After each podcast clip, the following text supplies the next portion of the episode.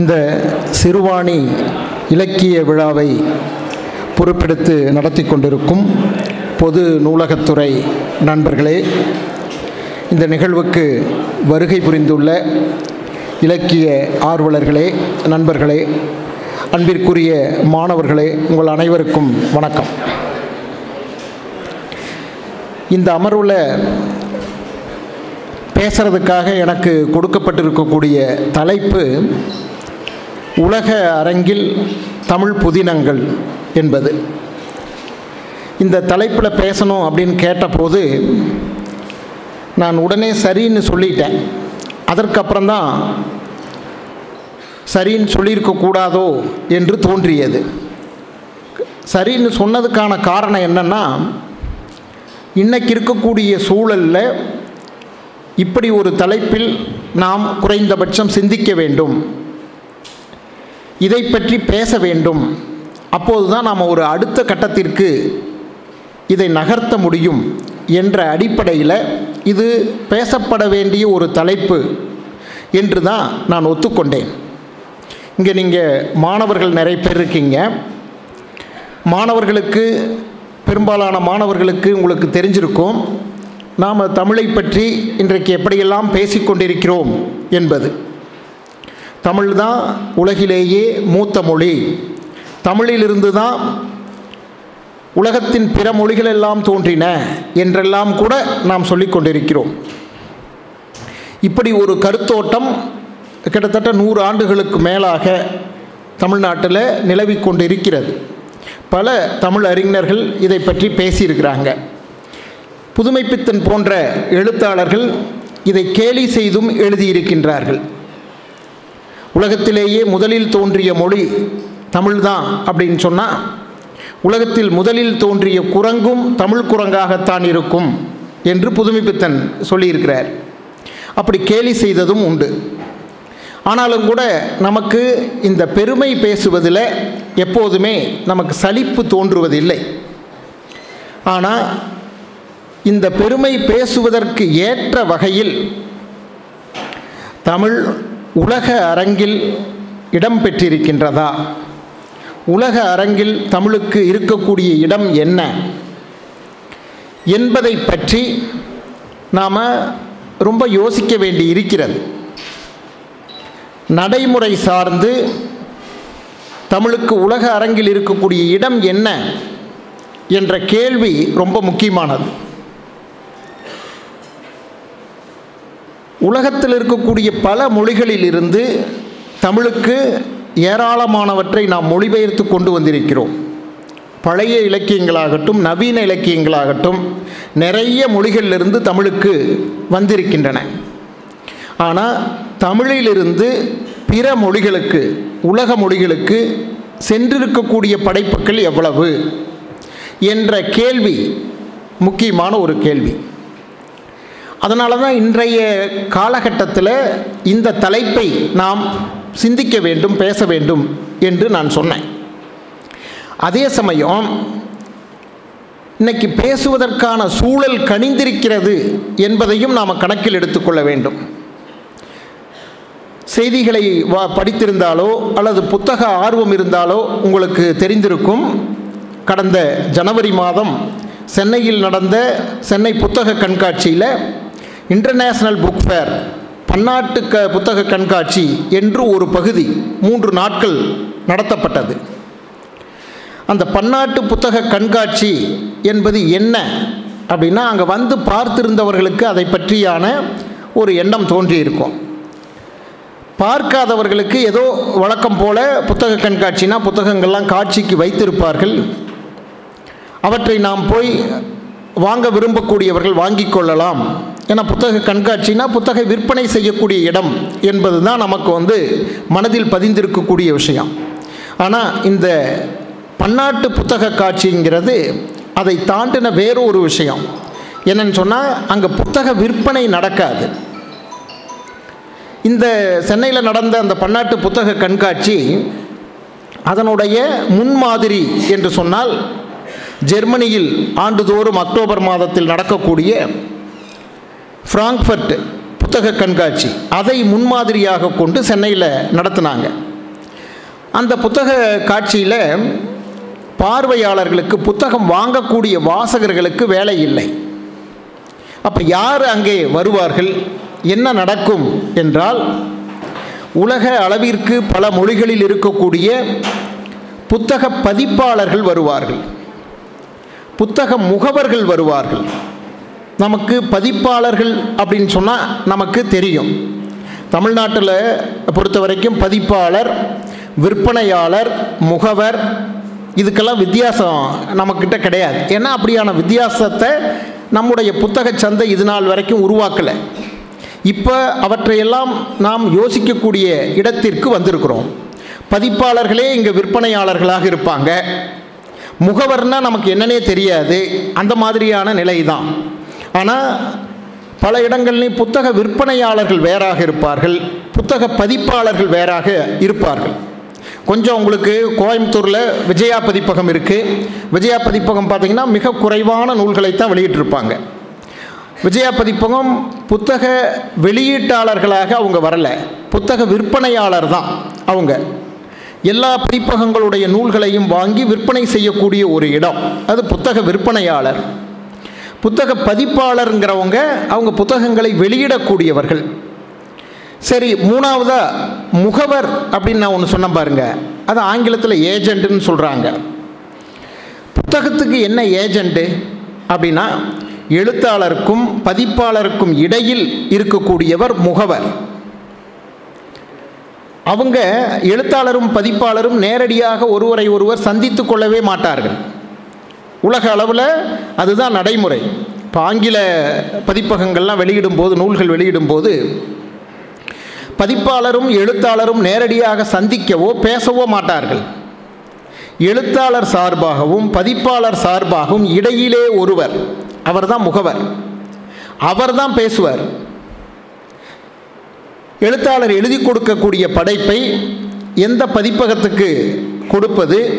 அந்த பதிப்பகத்துக்கிட்ட எவ்வளவு ராயல்ட்டி பேசுறது எப்போ புத்தகம் வரும் இது போன்ற அந்த கான்ட்ராக்ட் ஒப்பந்தம்னு சொல்லக்கூடிய பல்வேறு விஷயங்கள் இவற்றையெல்லாம் பேசி முடிவு செய்யக்கூடியவர்கள் அந்த முகவர்களாக இருப்பார்கள். அப்போ அந்த முகவர்களுக்கு புத்தகத்திலிருந்து வரக்கூடிய உரிமை தொகை ராயல்ட்டின்னு சொல்கிறான் பாருங்க அதில் ஒரு குறிப்பிட்ட பர்சன்டேஜ் வந்து அவங்க அதுக்கு எடுத்துக்கொள்வார்கள். ஆக இந்த முகவர்கள் என்பவர்கள் இன்றைக்கி இலக்கிய துறையில் ரொம்ப முக்கியமான பங்கு வகிக்கக்கூடியவர்கள். அந்த முகவர்களும் பதிப்பாளர்களும் சந்தித்து கொள்ளக்கூடிய ஒரு இடமாகத்தான் ஃப்ராங்க்ஃபர்ட் புத்தக காட்சி வந்து ஆண்டுதோறும் நடைபெறும். அது கிட்டத்தட்ட இருபது ஆண்டுகளுக்கு மேலே நடக்குதுன்னு நினைக்கிறேன். இந்த அதை விட கூட அதிகமாக இருக்கலாம். அது நடக்குது. அந்த புத்தக காட்சிக்கு நான் ஒரே ஒரு முறை போகிறதுக்கான ஒரு வாய்ப்பு எனக்கு கிடைச்சிது கிடைச்சது. அங்கே போனோம்னா அங்கே ஸ்டால்னு சொல்லக்கூடிய ஒவ்வொரு கடையும் அங்கே புத்தகங்கள் காட்சிக்கெல்லாம் வச்சுருக்க மாட்டாங்க.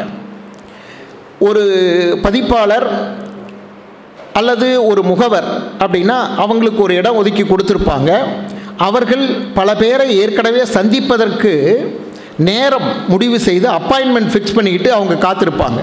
இப்போ ஒருவரை ஒருவர் சந்தித்து பேசுவதற்கான ஒரு இடம் தான் இந்த பத்த பன்னாட்டு புத்தக கண்காட்சிங்கிறது. சந்தித்து என்ன பேசுவார்கள் அப்படின்னா இவர்கள் தாங்கள் வைத்திருக்கக்கூடிய புத்தக பட்டியல் அவற்றை கொடுப்பார்கள். புத்தக பட்டியல்னால் வெறும் லிஸ்ட்டு மட்டும் கொடுத்தா போதாது. அவங்களுக்கு ஒரு புத்தகம்னா அந்த புத்தகத்தை எழுதியவருடைய அந்த ஆசிரியரை பற்றியான ஒரு செறிவான ஒரு குறிப்பு. புத்தகத்தை பற்றி அந்த புத்தகம் என்ன சொல்லுது என்பதை பற்றி ஒரு சின்ன எழுத்தாக்கம். அதற்கப்புறம் அந்த புத்தகத்திலிருந்து ஒரு பகுதி மொழிபெயர்க்கப்பட்ட ஒரு பகுதி இவை எல்லாவற்றையும் ஒரு சின்ன பேம்லெட் ஒரு துண்டறிக்கை போல அவங்களுக்கு கொடுப்பாங்க. அதை கொண்டு பேச்சுவார்த்தை நடக்கும். ஏற்கனவே கொடுத்துருந்தாங்கன்னா அதை படித்து விட்டு வந்து பேச்சுவார்த்தை நடத்துவார்கள். ஒப்பந்தங்கள் கையெழுத்தாகும். மொழிபெயர்ப்புக்கான ஒப்பந்தங்கள். இந்த நூலை இந்த மொழியில் கொண்டு போகிறதுக்கு இந்த பதிப்பகம் என்றெல்லாம் இப்படி பதிப்பாளர்கள் முகவர்கள் பேசுவது பதிப்பாளர்களும் முகவர்களும் முகவர்களும் பேசுவது பதிப்பாளர்களும் பதிப்பாளர்களும் பேசுவது இதற்கான ஒரு இடமாக ஃப்ராங்க்ஃபர்ட் புக் ஃபேர் வந்து இருக்கும். கடைசி நாள் அந்த ஒரு நாள் மட்டும் என்ன பண்ணுவாங்கன்னா பார்வையாளர்கள் யார் வேணாலும் வரலாம். பொதுமக்களுக்கு அதை திறந்து விடுவார்கள். எதுக்காகனா இப்போ வேறு ஒரு நாட்டிலிருந்து இந்த நாட்டுக்கு ஃப்ராங்க்ஃபர்ட்டுக்கு வந்திருப்பாங்க. அவங்க ஒரு ஐம்பது நூல்களை மற்றவர்களுக்கு மற்ற பதிப்பாளர்களுக்கும் முகவர்களுக்கும் காட்டுவதற்காக கொண்டு வந்திருப்பார்கள். அவற்றில் கொடுத்தது போக மீதம் இருக்கக்கூடிய நூல்களை எல்லாம் திரும்ப எடுத்துக்கொண்டு போவது சிரமம். அதனால் அங்கே விற்பனைக்கு வைப்பாங்க. அந்த கடைசி நாளில் மட்டும். அது வந்த விலைக்கு விற்றுட்டு போயிடுவாங்க அப்படி ஒரு காட்சி வந்து அங்கே நடக்கும். அதை முன்மாதிரியாக கொண்டு இந்த முறை சென்னையில் ஒரு புத்தக கண்காட்சி பன்னாட்டு புத்தக கண்காட்சி நடந்தது. அதில் இதே போல தான் கிட்டத்தட்ட முப்பது நாடுகளிலிருந்து முகவர்கள் வந்திருந்தாங்க பதிப்பாளர்கள் வந்திருந்தாங்க. அவர்களோடு தமிழ் பதிப்பகங்கள் தமிழ் எழுத்தாளர்கள் பேசுவதற்கான ஒப்பந்தங்கள் முடிவு செய்வதற்கான ஒரு இடமாக அது இருந்தது.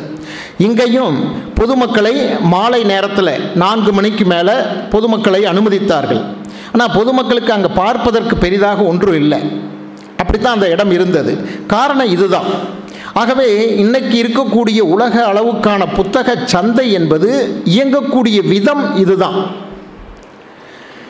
இதை மையமாக கொண்டு தமிழ்நாட்டில் இந்தியாவிலேயே முதன்முறையாக முதன் மாநிலமாக தமிழ்நாட்டில் ஒரு பன்னாட்டு புத்தக கண்காட்சி நடந்திருக்குது அப்படின்னா அது மிக முக்கியமான ஒரு விஷயம். தமிழ் நூல்கள் பிற மொழிகளுக்கு செல்வதற்கான ஒரு மிகப்பெரிய ஒரு முன்னெடுப்பு என்று நாம் அதை சொல்லலாம். ஏன்னா பிற மொழிகளிலிருந்து தமிழுக்கு வருவதுங்கிறது இயல்பாக நான் இப்போ கிட்டத்தட்ட அறுபது எழுபது ஆண்டுகளாக இயல்பாக வந்து கொண்டே இருக்கு. ஆனால் தமிழ் மொழியிலிருந்து பிற மொழிகளுக்கு செல்வதுங்கிறது அவ்வளவாக கிடையாது. ஆகவே இத்தகைய முன்னெடுப்புகள் வந்து ரொம்ப முக்கியமானதாக இருக்குது அந்த அடிப்படையில் தான் இன்றைக்கு இப்படிப்பட்ட ஒரு தலைப்பில் நாம் சிந்திக்கக்கூடிய சூழல் வந்திருக்கிறது என்று நான் கருதுகிறேன் சரி இந்த சூழலில் இதை பேசுகிறோம் பேசும்போது எனக்கு ஏன் இந்த தலைப்புக்கு ஒத்துக்கொண்டோம் என்று ஒரு எண்ணம் வந்ததற்கு காரணம் என்னென்னா போதுமான தரவுகள் இல்லை. இப்போ நான் உங்களிடம் வந்து பேசுவதற்கு ஒரு வாரத்துக்கு முன்னாடி எனக்கு இந்த தலைப்பு சொன்னாங்க. ஒரு வாரமாக இதற்காக இங்கே பேசுவதற்கு ஒரு மணி நேரம் பேசணும் அப்படின்னு சொன்னால் அதற்கான தரவுகள் எனக்கு வேணும்ல. தரவுகளை தேடினால் தரவுகள் ஒன்றுமே இல்லை. இயல்பாகவே தமிழ்நாட்டினுடைய நிலை தமிழர்களுடைய நிலை என்னன்னு சொன்னால் நாம் நிறைய பெருமைகள்லாம் நாம் பேசுவோம் நம்மிடம் நிறைய இருக்கும். ஆனால் அவற்றையெல்லாம் ஆவணப்படுத்தி வைக்க மாட்டோம். ஆவணப்படுத்துவதில் எப்போதுமே நமக்கு மிகப்பெரிய குறைபாடு தான். திருவள்ளுவரை வந்து திருக்குறளை நாம் உலக பொதுமறைம்போம் திருவள்ளுவர் தமிழினுடைய கதி அப்படின்லாம் சொல்லுவோம். ஆனால் திருவள்ளுவரை பற்றி ஏதாவது நமக்கு அடிப்படை தகவல்கள் உண்டா அப்படின்னா ஒன்றுமே இருக்காது. எல்லாமே கட்டுக்கதைகள் புனை கதைகளாகத்தான் இருக்கும். வரலாறாக ஒன்றுமே இருக்காது. அவ்வளவு பெரிய கவிஞர் அவ்வளவு பெரிய இலக்கிய ஆளுமை தமிழை முன்னிறுத்தக்கூடிய உலக அரங்களை முன்னிறுத்தக்கூடிய ஒருவர். அவரை பற்றியே நமக்கு அடிப்படை தகவல்கள் ஒன்றும் கிடையாது. ஆக இந்த ஆவணப்படுத்துதல் அப்படிங்கிறதுல மிகப்பெரிய குறைபாடு உடையவர்கள் தமிழர்கள். இப்போ இந்த தலைப்புக்கும் அப்படித்தான். இப்போ பிற மொழிகளிலிருந்து தமிழுக்கு வந்திருக்கக்கூடிய புதினங்கள் என்று எடுத்தோம்னா அதை குறைந்தபட்சம் கண்டுபிடிக்க முடியுது.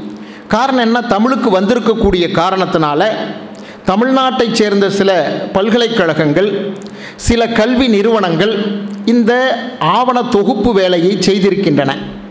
உலகத் தமிழ் ஆராய்ச்சி நிறுவனம் தமிழ் நாவல்கள் அகரவரிசை என்று ஒரு நூலை வெளியிட்டு இருக்கிறது.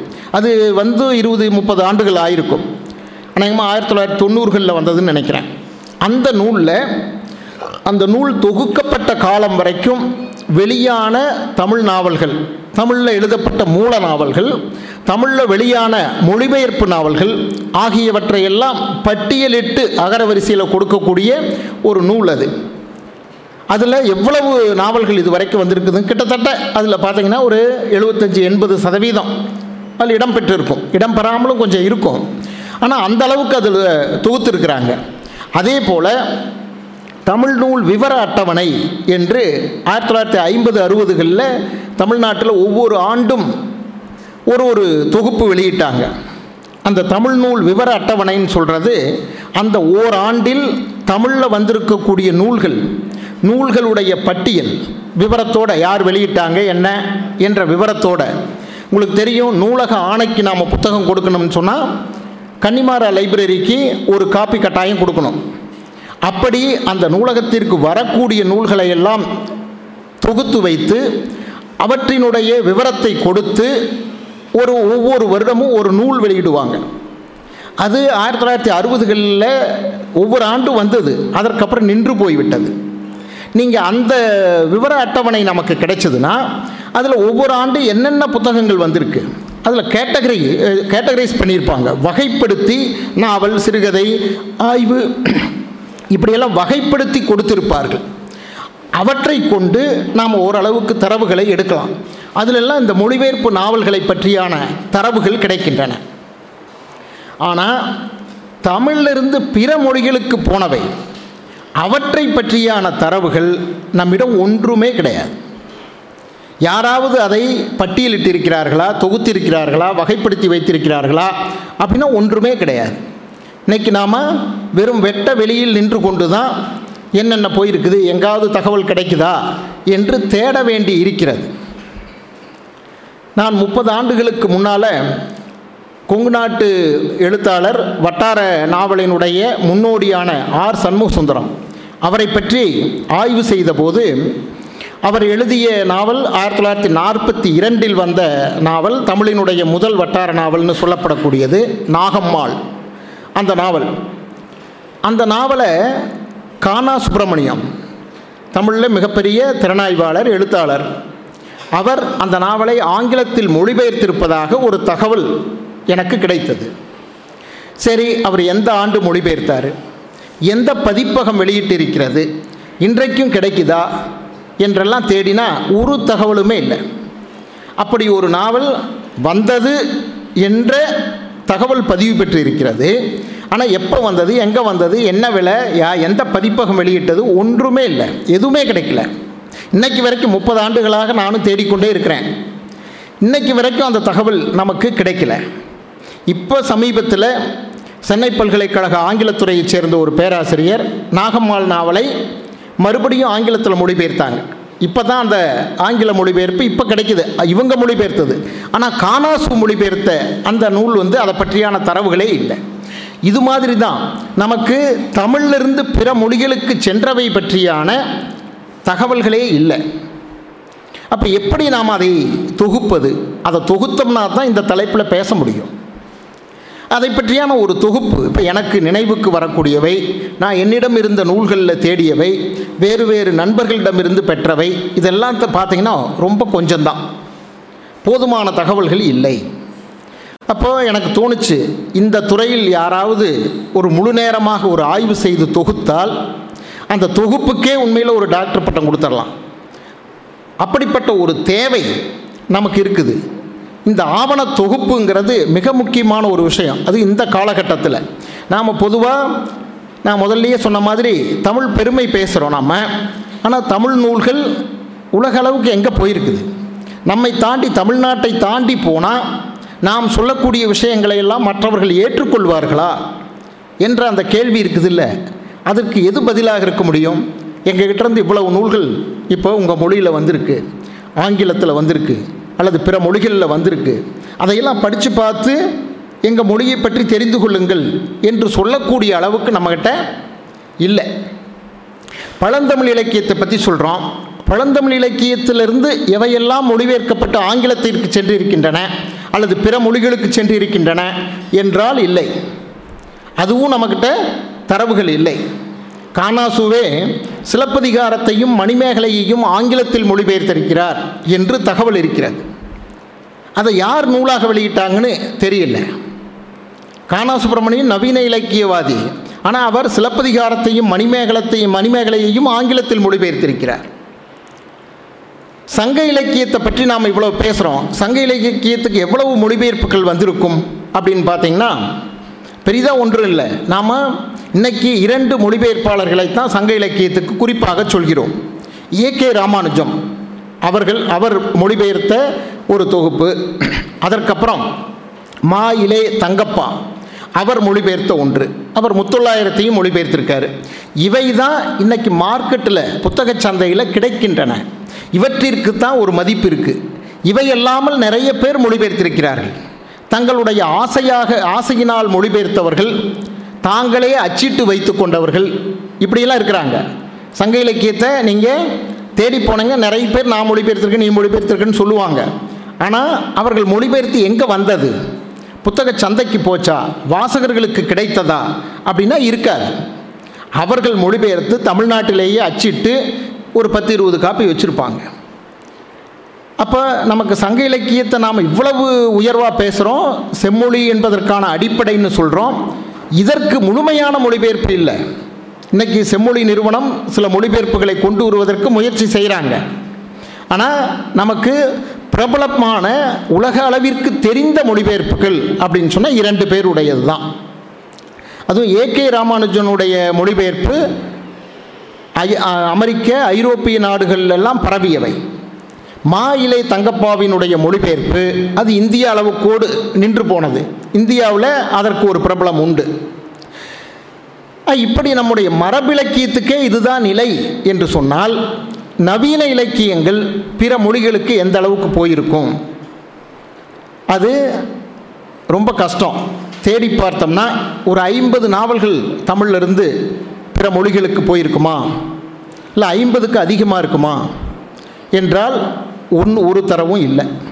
அப்போ என்ன செய்கிறது இந்த தலைப்பில் என்ன பேசுறது அப்படின்னா எனக்கு தெரிஞ்ச சில விஷயங்களை மட்டும் சொல்ல விரும்புகிறேன் இதில் மூன்று வகையாக நாம் பார்க்கலாம். தமிழிலிருந்து பிற மொழிகளுக்கு போன இலக்கியங்களை பற்றி மூன்று வகையாக நாம் பார்க்கலாம். ஒன்று இந்திய மொழிகளுக்குள்ள மொழிபெயர்க்கப்பட்டவை. உங்களுக்கு தெரியும் அரசு நிறுவனங்கள் நேஷனல் புக் ட்ரஸ்ட் என்று சொல்லக்கூடிய என்பிடி அந்த புத்தக நிறுவனம் இந்திய மொழிகளுக்குள்ள ஒரு மொழியிலிருந்து இன்னொரு மொழிக்கு படைப்புகளை மொழிபெயர்த்து வெளியிடக்கூடிய ஒரு பதிப்பகம். அதே போல் சாகித்ய அகாடமி அவர்கள் ஒரு வெளியீட்டு நிறுவனம் வச்சுருக்காங்க. அவர்கள் வெளியிடக்கூடிய நூல்கள். ஒரு மொழியில் சாகித்ய அகாடமி பரிசு பெற்ற ஒரு நூல் இருந்தது அப்படின்னு சொன்னால் அந்த நூலை இந்திய மொழிகள் பிற இந்திய மொழிகளில் மொழிபெயர்ப்பார்கள். அதனால் இப்படி இந்திய மொழிகளுக்குள்ள தமிழிலிருந்து இந்திய மொழிகளுக்கு சென்ற நூல்கள் எவை? என்று நாம் ஒரு பட்டியலிடலாம் அந்த பட்டியலுக்கும் நம்ம என்பிடிலேயோ அல்லது சாகித்ய அகாடமிலேயோ அப்படிப்பட்ட பட்டியல் வச்சுருக்கிறாங்களா என்று பார்த்தா அதுவும் கஷ்டம்தான். ஏன்னா அரசு நிறுவனங்கள் எப்போதுமே பழசையெல்லாம் ஆவணப்படுத்தி வைப்பது என்பது அவ்வளவா இருக்காது. ஏன்னா அதிகாரிகள் மாறிக்கொண்டே இருப்பார்கள். ஒரு அதிகாரி ஆவணப்படுத்தி வச்சாருன்னா அடுத்த அதிகாரி அதை கண்ணில் கூட ஏறிட்டு கூட பார்க்க மாட்டார். ஏன்னா அத்தகைய ஆர்வம் உள்ளவராக அடுத்த அதிகாரி வரணும். ஆனால் அரசு பதவிகளில் பார்த்தீங்கன்னா ஆட்கள் மாறிக்கொண்டே இருப்பார்கள். மாறிக்கொண்டே இருக்கும்போது சிந்தனைகள் மாறும். என்ன செய்து வைத்து விட்டு போனார்கள்னே தெரியாது. அப்படி இருக்கும். இப்போ ஒரு சமீபத்தில் ஒரு எழுத்தாளர் எழுதியிருந்தார். அவருடைய ஒரு நூலை என்பிடி வெளியிட்டிருக்கிறாங்க. என்பிடி வெளியிட்ட அந்த நூல் அவருக்கே கிடைக்கல.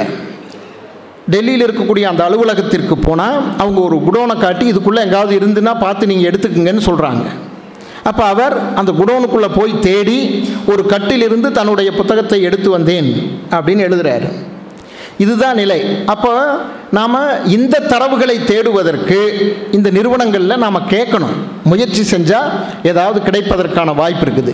ஒரு நூல் சாகித்ய அகாடமி பரிசு பெற்றது என்று சொன்னால் அந்த நூலை பிற இந்திய மொழிகள் எல்லாவற்றிலையும் மொழிபெயர்க்க வேண்டும் என்று ஒரு விதி இருப்பதாக சொல்கிறார்கள். ஆனால் எத்தனை மொழியில் மொழிபெயர்க்கப்படுது என்பது கேள்விக்குறிதான்.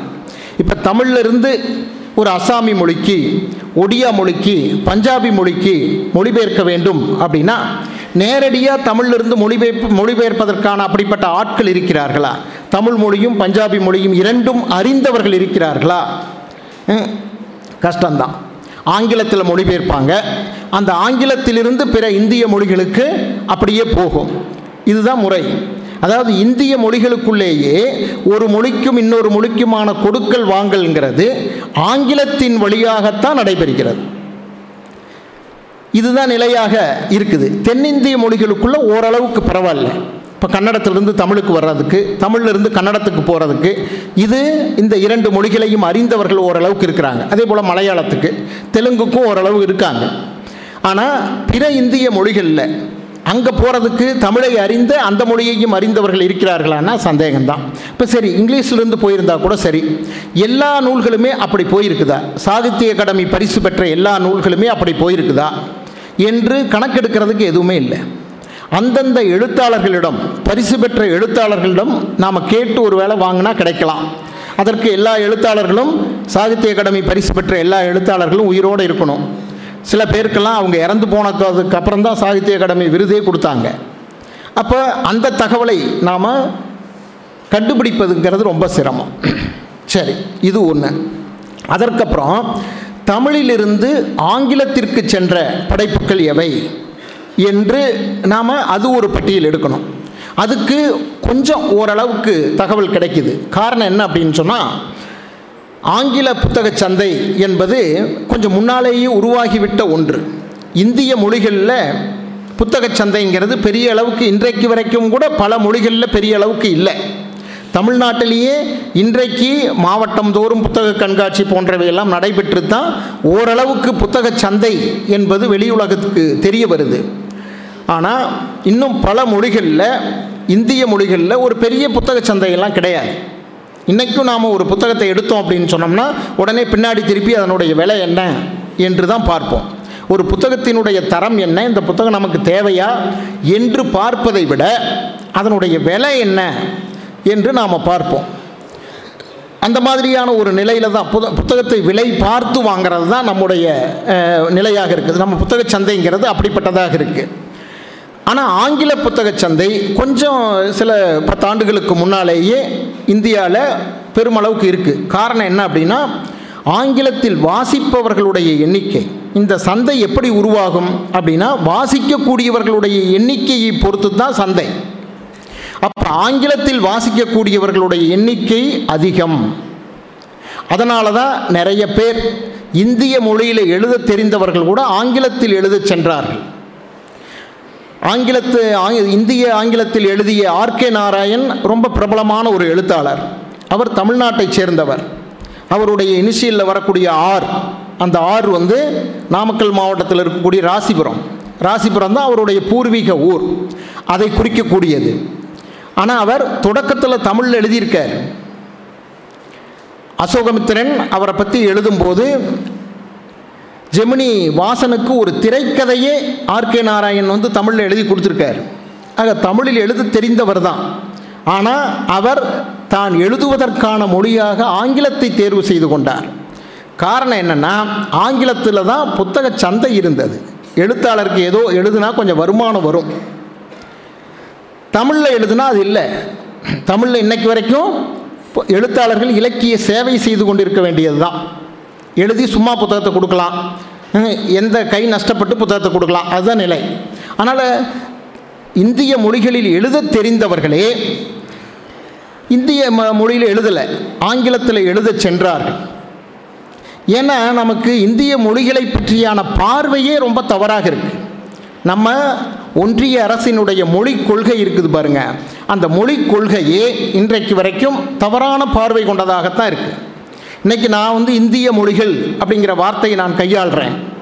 இதே நீங்கள் வட மாநிலங்களுக்கு போயிட்டீங்கன்னா அல்லது ஆங்கிலத்தில் நடக்கக்கூடிய நிகழ்ச்சிகளுக்கெல்லாம் போயிடுச்சா போயிட்டா அவங்க என்ன சொல்லுவாங்க தெரியுங்களா?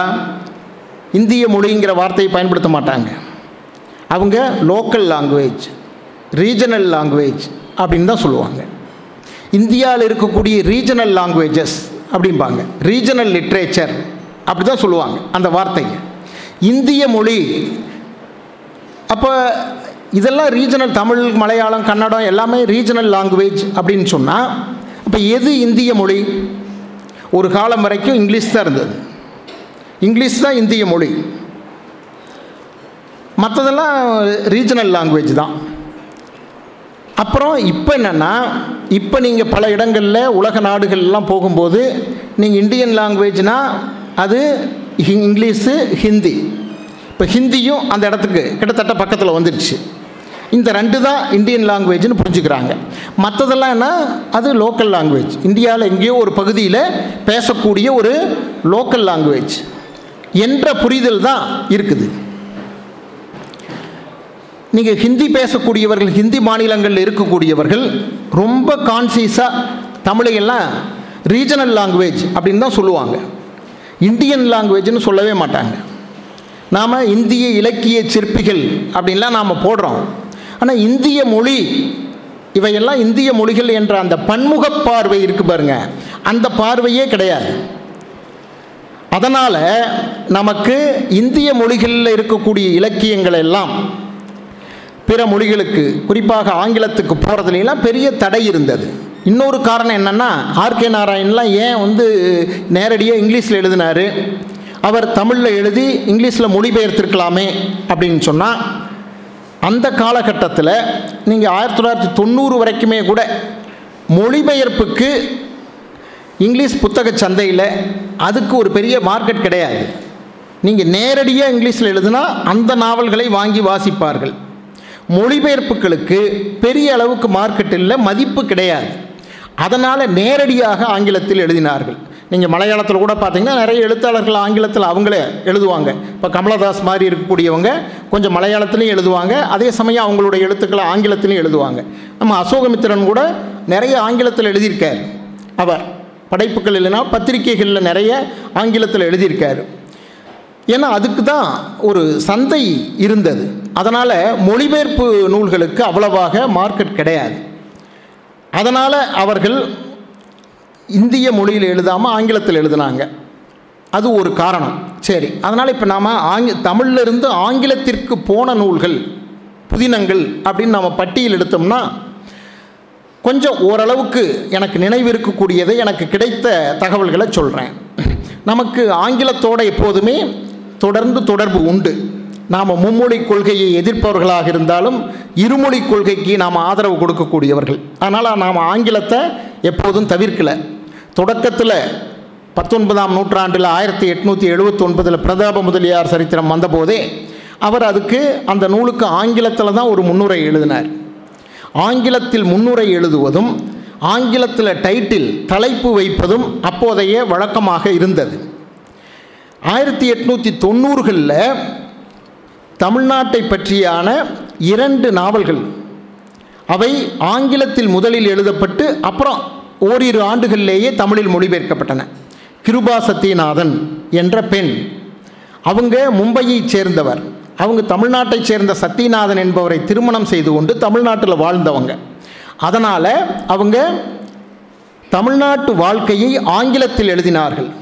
கமலா சகுனா என்ற இரண்டு நாவல்கள். ஒரு இந்து பெண்ணின் வாழ்க்கைன்னு ஒரு நாவல் ஒரு கிறிஸ்தவ பெண்ணின் வாழ்க்கைன்னு ஒரு நாவல். இரண்டு நாவல்களை அவங்க ஆங்கிலத்தில் எழுதினாருங்க. அதற்கப்புறம் இரண்டு மூன்று ஆண்டுகளில் அது தமிழில் மொழிபெயர்க்கப்பட்டு வந்தது. இன்றைக்கும் தமிழில் அந்த அந்த அந்த இரண்டு நூல்களும் பதிப்பில் கிடைக்குது. ஆங்கிலத்தில் அதற்கு எப்படிப்பட்ட வரவேற்பு அப்போ பத்தொன்பதாம் நூற்றாண்டில் இருந்ததுன்னு எனக்கு தெரியல. அதை பற்றியான தரவுகள் எதுவும் தமிழ் நாவல் வரலாற்றில் எல்லாம் சொல்லப்படுவது கிடையாது. அதற்கு அடுத்து நம்ம ஆங்கிலத்தில் எழுதியவர்கள் அப்படின்னு தமிழ்நாட்டில் பார்த்தோம்னா ஆ மாதவையா. ஆ மாதவையா தமிழ்லேயும் நிறைய எழுதியவர் ஆங்கிலத்திலும் எழுதியவர். அவர் ஆங்கிலத்தில் எழுதி புகழ்பெற்ற நாவல்கள் மூன்று நாவல்கள். கிளாரிந்தா என்ற நாவல். ரொம்ப புகழ்பெற்ற ஒரு நாவல் அது. தில்லை கோவிந்தன்னு ஒரு நாவல். சத்யானந்தன் என்று ஒரு நாவல். இந்த மூன்றையும் அவர் ஆங்கிலத்தில் எழுதினார். தமிழ்நாட்டு வாழ்க்கை ஆனால் ஆங்கிலத்தில் அவர் எழுதினார். அவருடைய இறப்புக்கு பின்னால் தான் ரொம்ப பின்னால் தான் இந்த மூன்று நாவல்களும் தமிழ் தமிழில் மொழிபெயர்க்கப்பட்டன. ஆக தொடக்கத்தில் இந்த மாதிரி நிறைய பேர் தங்களுடைய படைப்புகளை ஆங்கிலத்தில் எழுதியவர்களாக இருந்தார்கள் என்பதை நாம் மனதில் கொள்ள வேண்டும். ஆ மாதவையா அதற்கு அடுத்து எனக்கு தெரிய காசி வேங்கடரமணி என்று சொல்லக்கூடிய கேஎஸ் வேங்கடரமணி. அவர் ஆயிரத்தி தொள்ளாயிரத்தி இருபத்தி ஏழில் முருகன் ஓர் உழவன் என்ற நாவல் இந்த தேசிய நாவல் அதை தொடங்கி வச்சது அந்த நாவல் தான் சொல்லுவாங்க. முருகன் ஓர் உழவன் என்ற அந்த நாவல் அது அவர் ஆங்கிலத்தில் தான் முதல்ல எழுதினார். அதற்கப்புறம் இன்னொருவரால் கிருஷ்ணகுமாரி என்ற இன்னொருவரால் அது இரண்டு ஆண்டுகளில் தமிழில் மொழிபெயர்க்கப்பட்டு வந்தது. தமிழில் வந்தபோது ஆங்கிலத்தில் வந்தபோது அந்த நாவலுக்கு கிடைத்த கவனத்தை விட தமிழில் கிடைத்த கவனம் அதிகம். அதன் காரணமாக அவர் காசி வேங்கடரமணி அவர் தமிழிலேயே இனிமேல் எழுதுவது என்று முடிவு செய்தார். புத்தக விற்பனையின் காரணமாக கிடையாது. கவனம் கிடைத்த காரணத்தால் அவர் மறுபடியும் தமிழ்லேயே எழுதினார். தமிழில் பாரதமணின்னு ஒரு பத்திரிகை நடத்தினார். அது இல்லாமல் அவருடைய இரண்டாவது நாவலான தேசபக்தன் கந்தன் என்ற நாவலை அவரே தமிழில் எழுதினார். இப்படி ஆங்கிலத்தில் எழுதி தமிழுக்கு வந்தவர் என்று நாம் அவரை சொல்லலாம். அப்புறம் தமிழில் முதல்ல கிராமங்களை மையமாக கொண்டு எழுதிய நாவல் அப்படின்னு சொன்னோம்னா மண்ணாசை என்ற சங்கரராமுடைய நாவல். அந்த சங்கரராமுடைய நாவலும் முதல்ல ஆங்கிலத்தில் தான் எழுதப்பட்டது. ஆங்கிலத்தில் எழுதிட்டு அவரே மறுபடியும் தமிழில் மொழிபெயர்த்தார் அல்லது தமிழில் திருப்ப எழுதினார் ரீரைட் பண்ணாருன்னு சொல்லலாம். அவரே அடுத்த ஓரிரு ஆண்டுகளில் தமிழில் கொண்டு வந்தார். அது ஆயிரத்தி தொள்ளாயிரத்தி நாற்பதில் தமிழில் வந்தது. அதற்கப்புறம் அவர் தன்னுடைய எல்லா நாவல்களையும் தமிழில் தான் எழுதினார். ஆங்கிலத்தில் எழுதுவதை நிறுத்திவிட்டார். இதுவரைக்கும் பார்த்திங்கன்னா இப்படி நான்கைந்து பேரை ஆங்கிலத்தில் எழுதி தமிழுக்கு மொழிபெயர்க்கப்பட்டவை ஆங்கிலத்தில் எழுதியதற்கப்புறம் தமிழில் வந்தவை அப்படின்னு நாம் சொல்லலாம்.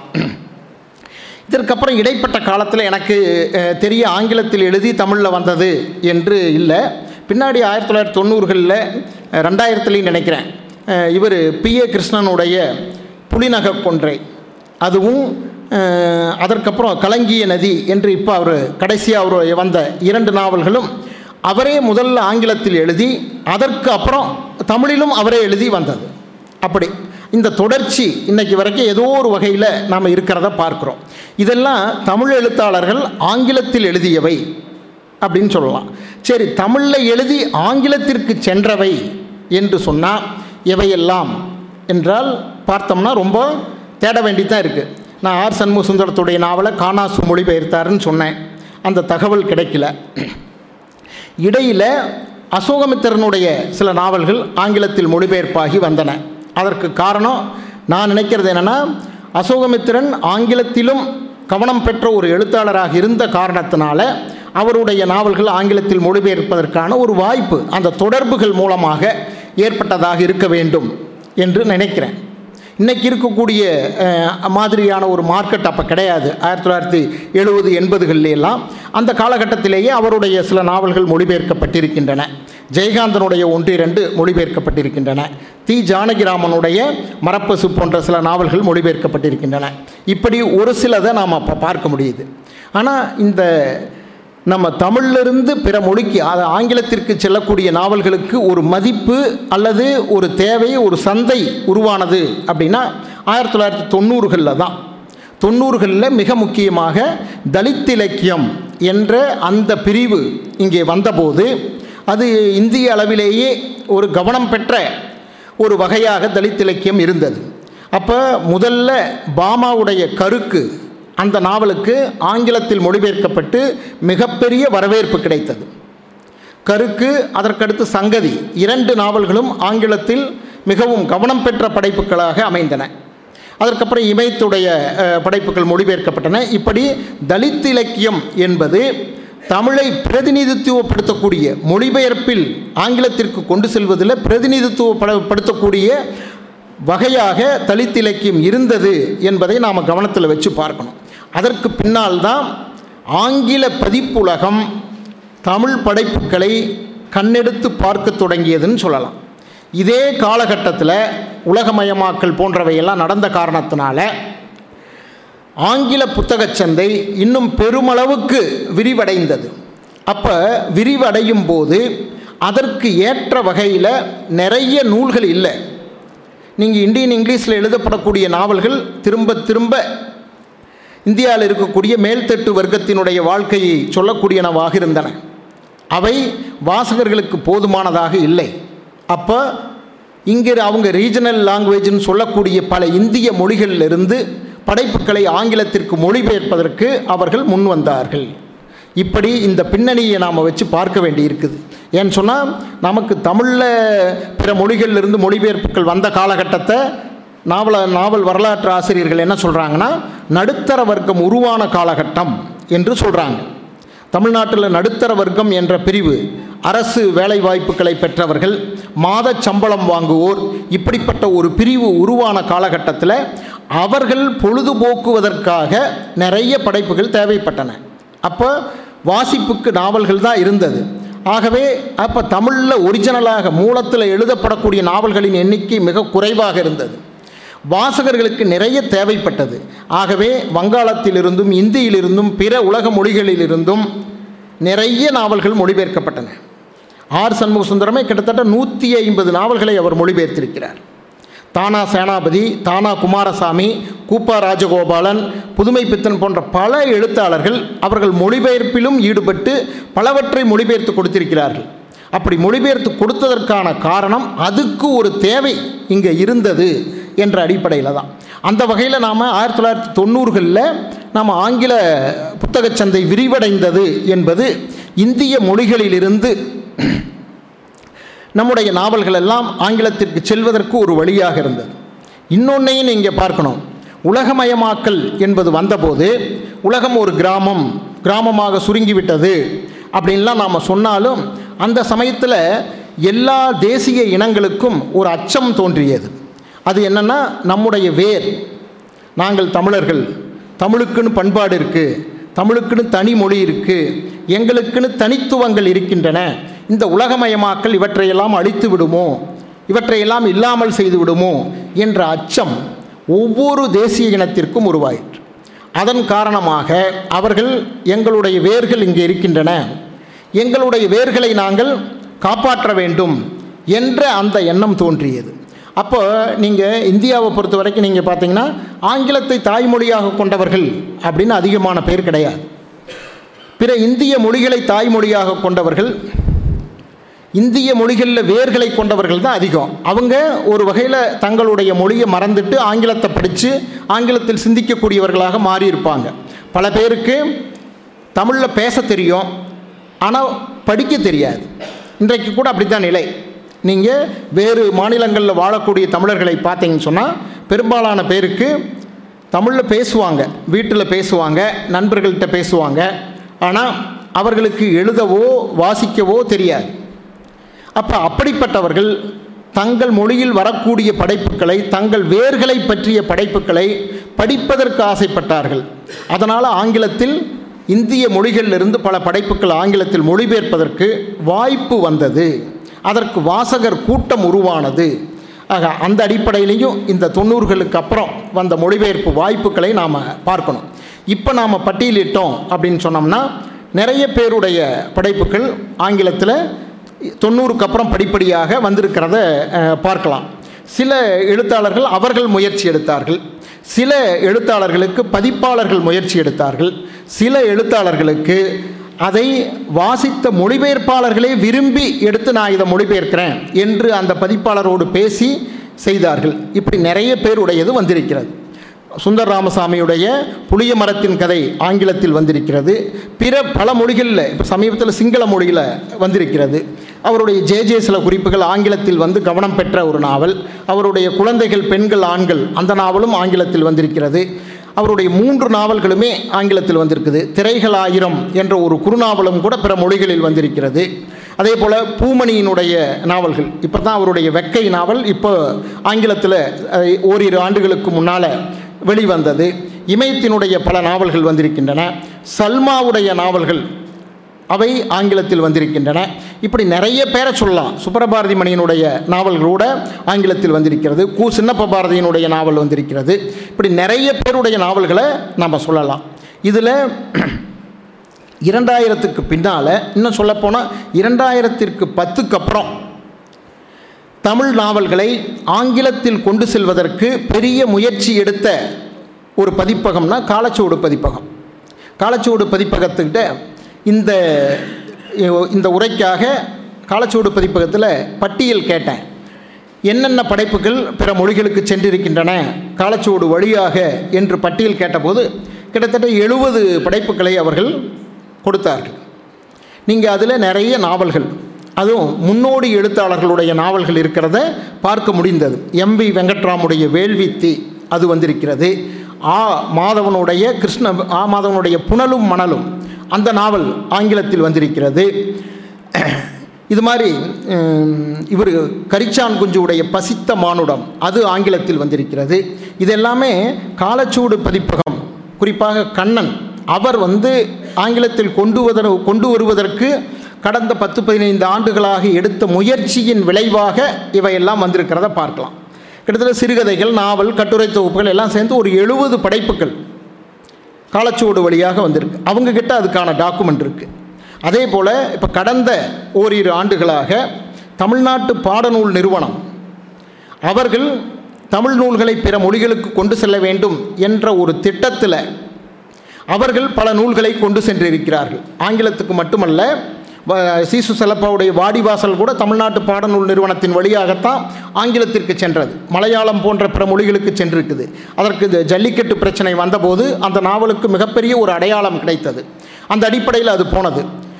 அப்புறம் இன்னொரு காரணம் என்ன அப்படின்னா உலக அளவிலேயே தங்களுடைய மொழியில் வரக்கூடிய ஒரு படைப்பை பிற மொழிகளுக்கு கொண்டு செல்வதற்கு அந்த நாட்டு அரசாங்கம் நிதி உதவி செய்யுது.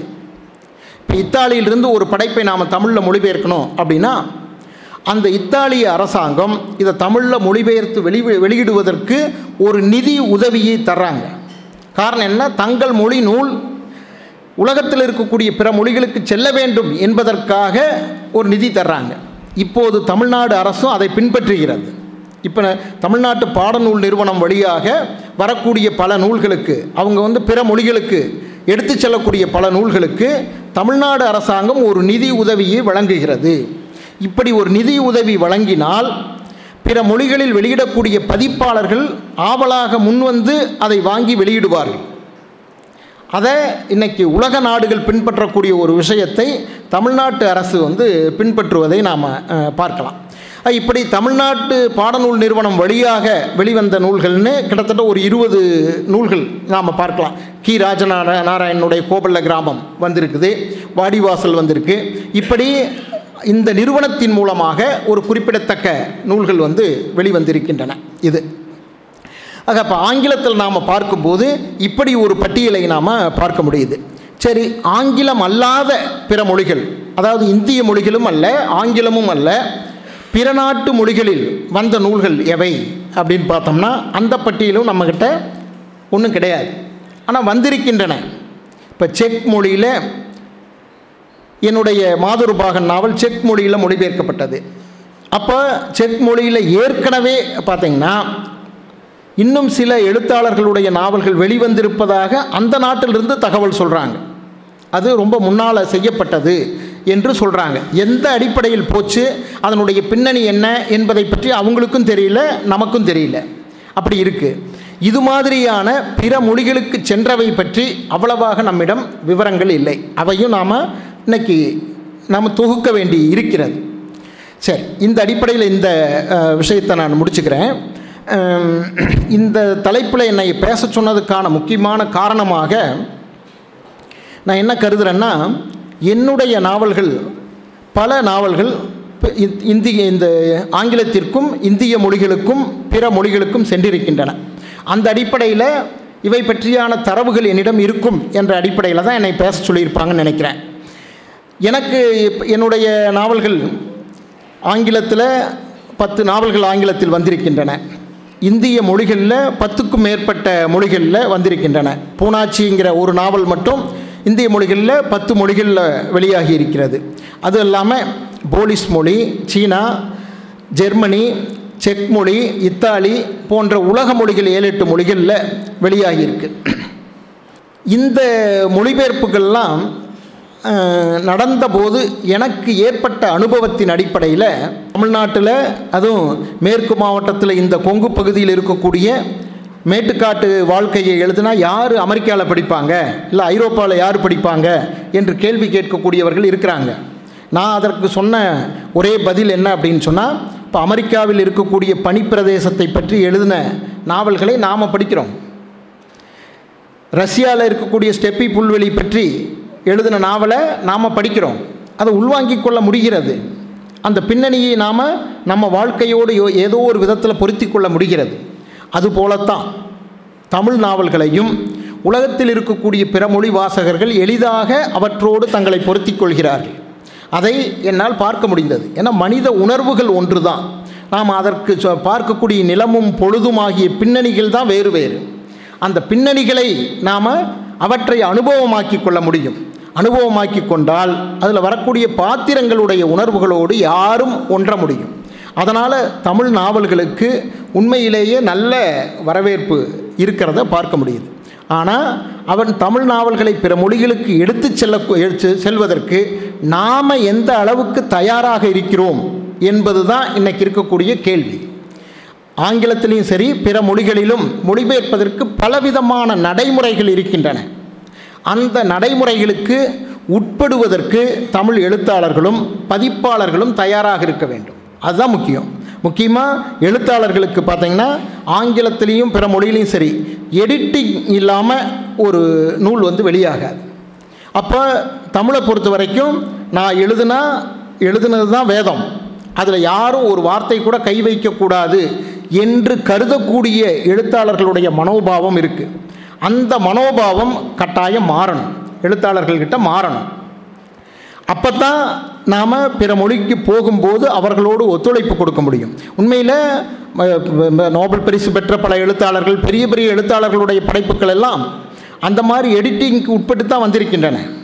நீங்கள் ஆங்கிலத்தில் எல்லாம் ஒரு பதிப்பகத்தில் ஒரு நூல் வ- வெளியாகுதுன்னு சொன்னால் அந்த பதிப்பகத்தோடு சேர்ந்து பணியாற்றக்கூடிய எடிட்டர் அந்த எடிட்டர்கிட்ட முதல்ல அவங்கக்கிட்ட அப்பாயின்மெண்ட் வாங்கிக்கணும். அவங்க பார்த்து தருவதற்கு தயாராக இருக்கணும். அது அது ரொம்ப முக்கியமானதாக கருதப்படுது. ஆகவே எழுத்தாளர்களிடம் இருக்கக்கூடிய இத்தகைய மனோபாவங்கள் நிறைய மாறணும். அது. அதற்கப்புறம் தமிழ் பதிப்பாளர்கள் பிற மொழிகளுக்கு நம்முடைய நாவல்களை எடுத்துச் செல்வதற்கான வழிமுறைகளை கற்றுக்கொண்டு அவற்றை பின்பற்றி வெளியில் கொண்டு செல்வதற்கான வழிகளை செய்ய வேண்டும். அது ரொம்ப முக்கியம். ஏன்னு சொன்னால் இப்போ நம்ம சென்னையில் நடந்த பன்னாட்டு புத்தக காட்சியிலேயே என்னென்னா ஒரு ஒரு பதி ஒரு வெளியிலிருந்து வந்திருக்கக்கூடிய ஒரு பதிப்பாளரிடம் ஒரு முகவரிடம் பேச வேண்டும் அப்படின்னா நம்ம பதிப்பாளரிடம் ஒரு நூலை பற்றி சொல்லணும்.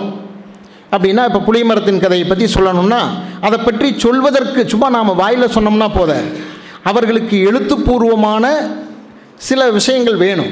நான் முதல்லயே சொன்ன மாதிரி அந்த எழுத்தாளரை பற்றி ஒரு குறிப்பு அந்த நாவலை பற்றி ஒரு குறிப்பு ஒரு பகுதி டிரான்ஸ்லேஷன் இந்த இந்த நாவலை பற்றி வந்திருக்கக்கூடிய மதிப்புரைகளிலிருந்து முக்கியமான பகுதிகள் இவற்றையெல்லாம் கொடுத்து ஒரு ப்ரௌச்சர் கொடுத்தோம்னா அதை வச்சு தான் அவங்க படித்து பார்த்து அதெல்லாம் தீர்மானிப்பாங்க. அதற்கு நாள் எடுத்துக்கொள்ளும். பிற மொழிகள்லேயும் ஆங்கிலத்திலையும் ஒரு நூல் வருவதற்கு ஆண்டு கணக்கில் எடுத்துக்கொள்ளும். இப்போ தமிழ்நாட்டில் நாம் இன்றைக்கி ஒரு நூலை ஒரு எழுத்தாளர் ஒரு பதிப்பாளர்கிட்ட அனுப்புனா நாளைக்கே ஃபோன் பண்ணி கேட்பார் புத்தகம் எப்போ வருது? அப்படின்னு கேட்பார் ஆனால் பிற மொழிகளில் அப்படி இல்லை. நாம் காத்திருக்க வேண்டும். ஆண்டு கணக்கில் ஓராண்டு ஈராண்டு நான்கைந்து ஆண்டுகள் கூட ஆகும் சில நூல்கள் மொழிபெயர்த்து வருவதற்கு. அவ்வளவு காலம் பொறுத்திருக்கக்கூடிய மனோபாவம் வந்து வேணும். ஆக இப்படி தமிழ் எழுத்தாளர்களும் பதிப்பாளர்களும் முயற்சி செய்தால் அப்புறம் இன்னொன்று என்னென்னா தமிழை பொறுத்த வரைக்கும் மிகப்பெரிய ஒரு குறுங்குழு மனப்பான்மை ரொம்ப உண்டு.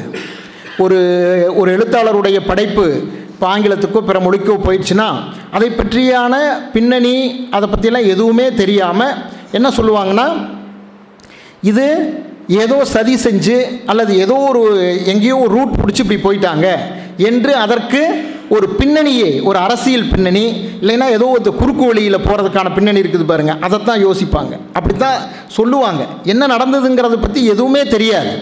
இப்போ என்னுடைய படைப்புகளே எல்லோரும் என்ன சொல்கிறாங்க அப்படின்னு சொன்னால் ரெண்டாயிரத்தி பதினஞ்சில் மாதுர்பாகன் பிரச்சனை வந்ததுக்கப்புறம் தான் இவருடைய நாவல்கள்லாம் மொழிபெயர்க்கப்பட்டன. அப்படின்னு சொல்கிறாங்க உன்னே ஒன்று மாதுருபாகனே ஆங்கிலத்தில் மொழிபெயர்க்கப்பட்டதுக்கு அப்புறம்தான் பிரச்சனை வந்தது. அப்போ பிரச்சனை முதல்லையா மொழிபெயர்ப்பு முதல்லையானா மொழிபெயர்ப்பு தான் முதல்ல.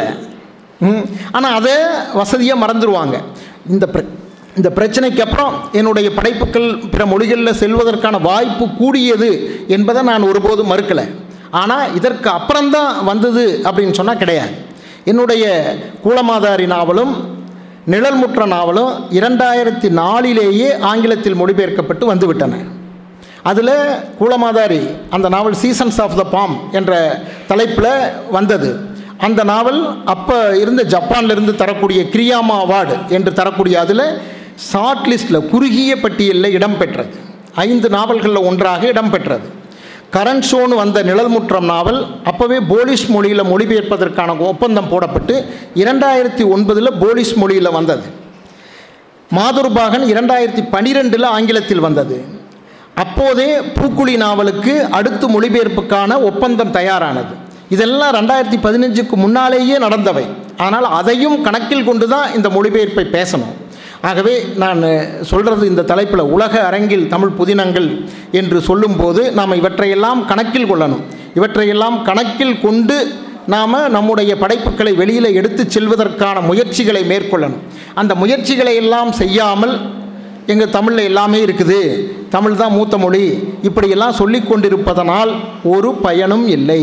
அதை நமக்குள்ளேயே தமிழ்நாட்டுக்குள்ளேயே சொல்லி கொண்டிருக்கலாமே தவிர வெளியில் அதுக்கான அடையாளங்கள் எதுவுமே இருக்காது. நீங்கள் நான் இரண்டாயிரத்தி பத்தாம் ஆண்டு தெ தென்கொரியாவுக்கு போனேன். தென்கொரியாவில் போனீங்கன்னா அவர்களுக்கு இந்திய இலக்கியம்னா தெரிந்தது என்னென்னா ராமாயணம் மகாபாரதம் தான். வேறு இந்திய இலக்கியம் எதுவுமே அவங்க மொழியில் கிடையாது. நாம் நினச்சிட்ருக்குறோம் திருக்குறள் இந்த உலகத்தில் இருக்கக்கூடிய எல்லா மொழிகள்லையும் மொழிபெயர்க்கப்பட்டதுன்னு. சிலதுலையெல்லாம் வந்து மொழிபெயர்த்திருப்பாங்க.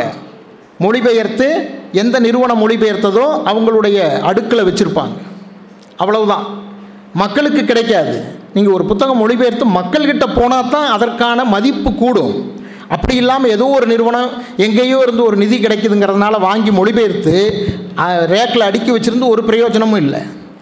அதனால் இதையெல்லாம் கணக்கில் கொண்டு நாம் நம்முடைய படைப்புகளை பிற மொழிகளுக்கு எடுத்துச் செல்வதில் கவனம் செலுத்த வேண்டும் என்ற செய்தியை சொல்லிக்கொண்டு இந்த வாய்ப்புக்கு நன்றி கூறி விடைபெறுகிறேன். நன்றி வணக்கம். வணக்கம் பெருமாள் முருகன் அவர்களே. வணக்கம்.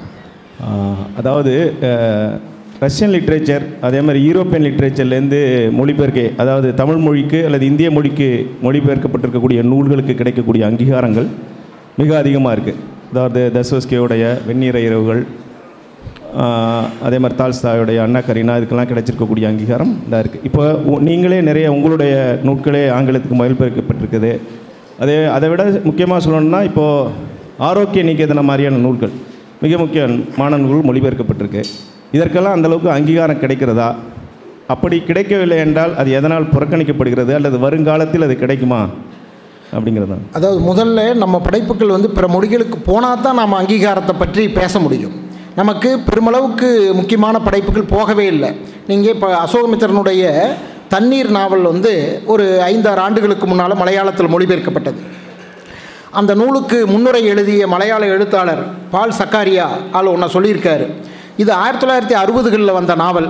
இது அப்போதே மலையாளத்தில் மொழிபெயர்ப்பாகி வந்திருந்தால் மலையாள இலக்கிய போக்கே மாறியிருக்கும் என்று சொல்கிறார் அப்போ ஒரு நாவல் மொழிபெயர்ப்பில் ஒரு நாவல் போய் ஒரு மொழியினுடைய இலக்கிய போக்கையே மாற்றக்கூடிய வகையில் அந்த நாவல் இருக்குதுங்கிறத அவர் எழுதுகிறார் அப்போ நம்ம படைப்புகள் போகலையே போனால் தானே நமக்கு அங்கீகாரம் இருக்குதா இல்லையா என்பதை பற்றி நாம் சொல்ல முடியும். போகும்போது கட்டாயம் அங்கீகாரம் இருக்கிறது. அதை நான் என்னுடைய அனுபவத்திலிருந்தே சொல்ல முடியும். நான் எதுவும் தற்பெருமையாக நான் சொல்கிறேன்னு நினைக்காதீங்க. இந்தியாலேயும் அல்லது உலகளவில் இருக்கக்கூடிய பல விருதுகளில் என்னுடைய நாவல் நெடும்பட்டியல்லையும் குறும்பட்டியல்லையும் பல முறை இருந்தது. அமெரிக்காவில் பூனாச்சி மாதுருபாகன் இரண்டும் அமெரிக்க வெளியீடாக. நம்ம இங்கிலீஷில் வந்துடுச்சு அப்படின்னு சொன்னால் உலக நாடுகள் எல்லாத்துக்கும் போயிடும்னு நினைக்கிறோம். அப்படி இல்லை. இந்தியாவில் இருக்கக்கூடிய பதிப்பகம் வெளியிட்டால் அது இந்தியாவில் தான் விற்பனைக்கு இருக்கும். பிற நாடுகளில் ஏதாவது அந்த பதிப்பகம் இந்த நூலுக்கு முக்கியத்துவம் இருக்குது என்று பிற விற்பனையாளர்கள் மூலமாக முயற்சி செய்தால்தான் போகும். அப்படி இல்லைன்னா அந்த நாட்டு பதிப்பகம் அவர்கள் நாட்டு பதிப்பாக வெளியிட்டால் தான் அங்கே போகும். அந்த மாதிரி எனக்கு பூனாச்சி மாதுருபாகன் இரண்டு நாவல்களும் அமெரிக்க பதிப்பாக வந்திருக்கின்றன. வந்தபோது முதல்ல பூனாச்சி வந்தது. பூனாச்சி பார்த்திங்கன்னா அங்கே இருக்கக்கூடிய அமெரிக்காவில் மிகப்பெரிய விருதாகிய மொழிபெயர்ப்பு படைப்புகளுக்குன்னு கொடுக்கக்கூடிய மிகப்பெரிய விருதாகிய அமெரிக்கன் நேஷனல் லிட்ரே நேஷனல் அவார்டு. அதில் நெடும்பட்டியில் இடம்பெற்று குறும்பட்டியலுக்கும் வந்தது. அதே போல் மாதுருபாகனும் நெடும்பட்டியலில் இடம்பெற்றது. அப்போ நாம் இத்தகைய அங்கீகாரங்கள் நம்ம போனால் தானே நமக்கு தெரியும். நம்முடைய படைப்புகள் அங்கே போகும்போது தான் அவை அங்கீகரிக்கப்படுகின்றனவா இல்லையா அப்படிங்கிறது நமக்கு தெரியும். போகாமலே நாம் அதை பற்றி சொல்ல முடியாது. போனால் கட்டாயமாக அங்கீகாரம் கிடைக்கிறது என்று தான் சொல்லுவேன் இன்னும் பல படைப்புகள் நம்ம இதிலிருந்து மிக முக்கியமான படைப்புகள்லாம் செல்ல வேண்டும். போச்சுன்னா கட்டாயமாக தமிழில் இவ்வளவு முக்கியமான படைப்புகள்லாம் இருக்கிறது என்ற அந்த பார்வை உலக அளவுக்கு உருவாகும். வணக்கம் ஐயா. வணக்கம்மா. இப்போ தமிழ்நாட்டிலையும் சரி இந்தியாலையும் சரி இங்கிலீஷ் லிட்ரேச்சருக்கான வாசகர் வட்டம் வந்து கொஞ்சம் பெரிய ஒரு வாசக வட்- வட்டம் இருக்குது அதனால் மட்டும்தான் இங் இங்கிலீஷோடைய நிறைய இங்கிலீஷ் புக்ஸ் வந்துட்டு நிறைய ஃபேமஸாக இருக்குது அப்போ தமிழுக்கும் வந்து ஒரு வாசகர் வாசகர் வட்டம் வெளிநா வெளிநாட்டில் உருவாகணும்னு சொன்னீங்க. பட் உண்மையை சொல்ல போனால் நம்மளுடைய பன்னாட்டு புத்தக கண்காட்சியில் நான் ஒரு மலேசியன் கான்சுலேட்டோட பேசும்போது அவங்க சொன்னாங்க மலேசியாவில் வந்து ஐநூறுக்கும் மேற்பட்ட தமிழ் வழி பள்ளிக்கூடங்கள் இருக்குது அங்கே இருக்கக்கூடிய தமிழர்கள் அவங்க பிள்ளைங்க வந்து தமிழ் வழியில் படிக்கணும் அப்படின்னு விரும்புகிறாங்கன்னு சொல்லிட்டு அவர் என்கிட்ட சொல்லியிருந்தார். ஆனால் அவருடைய அவர் சொன்ன சொன்னதுலேருந்து எனக்கு தெரிஞ்சது என்னென்னா அங்கே வந்து அந்த சிறுவர் இலக்கியங்கள் தமிழில் இருக்கக்கூடிய சிறுவர் இல- சிறுவர் இலக்கியங்கள் ரொம்ப குறைவாக இருக்குது யாராலையும் வந்து ஒரு புதுசாக ஒரு மொழி கற்றுக்க போகும்போது நம்ம வந்து ஆல்ரெடி தெரிஞ்ச ஒரு மொழியில இருந்து அந்த மொழியை கற்றுக்க முடியும். அப்போ நான் வந்து இங்கே இருக்கும்போது நான் ஹிந்தி கற்றுக்கிற வாய்ப்போ இல்லை இங்கிலீஷ் கற்றுக்கிற வாய்ப்போ தமிழ் மொழி வழியாக நான் ஹிந்தியும் இங்கிலீஷும் கற்றுக்க முடியறது ஈஸியாக இருக்குது ஆனால் நான் தமிழை எந்த லாங்குவேஜ்லேருந்து கற்றுக்கிறது அந்த அதற்கான சோர்சஸ் ரொம்ப கம்மியாக இருக்குது அப்படின்ற மாதிரி சொன்னார். அது ஒரு வகையில் உண்மையும் கூட. தமிழ் வாசகர் வட்டம் அதிகரிக்கணும் அப்படின்னா டிரான்ஸ்லேஷன் ஒரு விஷயம் கேள்வி என்னங்கம்மா? டிரான்ஸ்லேஷன் ஒரு விஷயம்னா அப்போ தமிழ் வந்து கற்றுக்கிறதுக்கான சோர்சஸும் வந்துட்டு இன்க்ரீஸ் பண்ணணும் தானே? அதற்கு ஏதாவது ஆமாம் தமிழ்நாட்டிலேயே தமிழை கற்றுக்கொள்வதற்கான சோர்ஸ் இன்க்ரீஸ் பண்ணணும். அதுதான் நிலை. இன்னைக்கு தமிழில் நீங்கள் பாருங்கள் இப்போ இன்னைக்கு தமிழ் இலக்கியத்துக்கு வாசகர்களாக இருக்கக்கூடிய பல பேர் வந்து ஆங்கில வழியில் பயின்று வந்தவர்களாக இருக்கிறாங்க. அவங்க தமிழ் படிக்கிறதுக்கு ரொம்ப விரும்புகிறாங்க படிக்கணும்னு விரும்புகிறாங்க ஆனால் ரொம்ப கஷ்டப்படுறாங்க. நீங்கள் பல பேரை பார்க்கலாம். உயர்கல்வி கற்று வந்ததுக்கப்புறம் அவங்க தமிழ் நூல்களில் ஆர்வமாகி அப்புறமேல் படிக்க ஆரம்பிக்கிறாங்க. அவங்களாம் அவங்க பெற்றோர்களை திட்டுறாங்க. ஏன்னு சொன்னால் தமிழ் படிக்க வைக்கலையே அப்படின்ட்டு. குறைஞ்சபட்சம் ஒரு மொழியாகவாவது தமிழை எங்கள் எங்கள் பெற்றோர் படிக்க வைக்காமல் போயிட்டாங்க. இரண்டாவது மொழியாக கூட தமிழை படிக்க வைக்காமல் பல பெற்றோர்கள். ஏன்னா த நாம் தமிழை பற்றி பேசுவோமே தவிர நமக்கு தமிழர்களுக்கு அடிப்படையில் தமிழ் மொழி மீது நீங்கள் உள்ளார்ந்த மரியாதை கிடையாது. அதுதான் உண்மை. அதனால் தமிழ்நாட்டிலேயே நீங்கள் தமிழை க கற்றுக்கொள்வதற்கு நாம் வழி செய்யணும்.